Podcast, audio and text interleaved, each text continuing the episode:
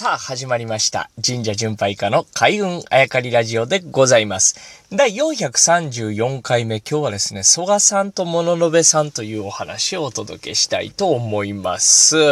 えー、まあ昔、宇治というね、まあ一つのこう、なんていうんですか、あの、家族みたいなグループがありまして、まあ、宇治というのは何々市と書きますよね。だから、源氏へ、源氏とかね、平治っていうのはその宇治というグループに入るんですけれども、もっともっと、源氏と平治が出てくるもっと前ですね。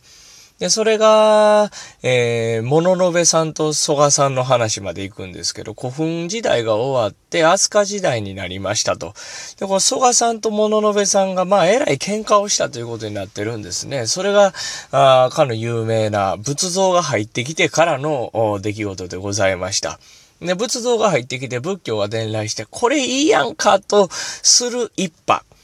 そして、いやいや、こういうのは海外の神様なんで、まあね、えー、スメラミコト、まあ天皇はですね、海外の神様に頭を下げるというか、お願い事をする、うなんていうのは良くないという一派。この二つの派閥で喧嘩が起きるわけですね。やっぱりそれは仏教入ってきて、仏像入ってきた時に素直に行くわけないんですよね。で、ここで、えー、ちょっと問題を掘り下げてみたいんですね。で、この賛成したのが、蘇我、蘇我、蘇我の氏やったというね、まあ、蘇我さんのグループが、まあ、もう頼れるもんは全部頼った方がいいと言って、えー、頼った。で、これ、いかんと言ったのがですね、物のべさんたちやったというふうに記されてるんですよね。しかし、これはまあ、歴史の勝者というのは誰かはまあわかりませんが、後世の人がですね、書き記したもので、最近あの、発掘して、発掘されたものを見ていくと、どうも綺麗にこんなに分かれるわけじゃないよなっていうのが分かり始めてきた。っていうのは、僕ら歴史の教科書で勉強すると、なぜか蘇我さんってめっちゃ悪いようなイメージをね、蘇我のイルカとかでめちゃくちゃ悪いようなイメージを持ってますからね。しかしこれはまあ後世書かれたもので、最近まあそういうのが間違ってたんで、間違ってたというか、いやいやちょっとこれは違うかったんじゃないかというふうに言われてきたということなんですが、ポイントは、あの、他にあると思っていて、やっぱりここかと思ったんですけども、僕もちょっとこう、ね、えー、まあ最後はね、ちょっと神社の話をしたいなと思ってるんですけれども、それまでにね、ちょっと神社を巡りながら聞いていくと、どうやらこの、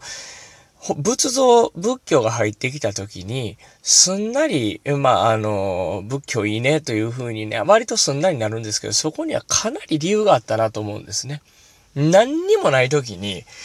他のとこから、こう、権力を掌握するような象徴みたいなのが入ってくると、そら、時の、こう、権力グループというのはですね、びっくり、ビビるはずなんですよね。怖がるはずなのに、それを受け入れてしまう。そこには何があったのかなと。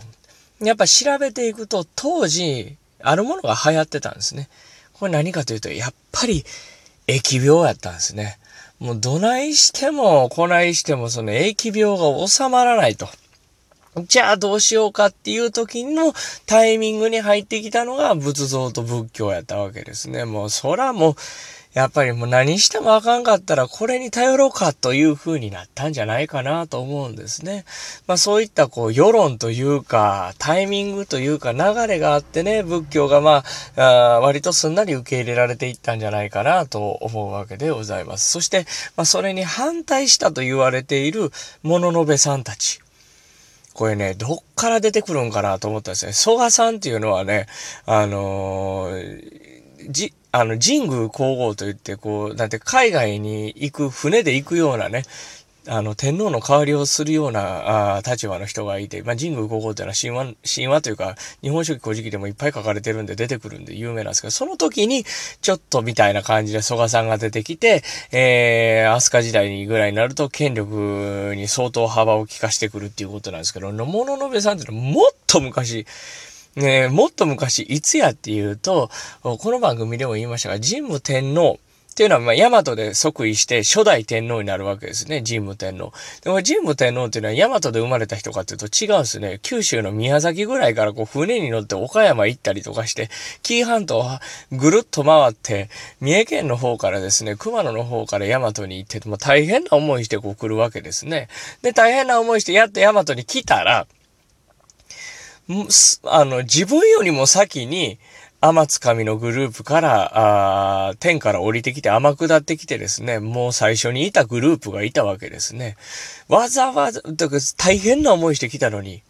もともといたグループがあって、で、自分、俺たちと同じルーツやっていう証拠見せろやって言ったら証拠見せられて、え、そうなんっていう、もともといたグループ。その末裔が物のべさんなんですね。要は、即位した神武天皇のこう、家系がずっと続いていくんで、時の天皇に使える立場っていうのは変わらない物のべさんなんですけれども、歴史紐解いていくと、もともと大和にいたようなね、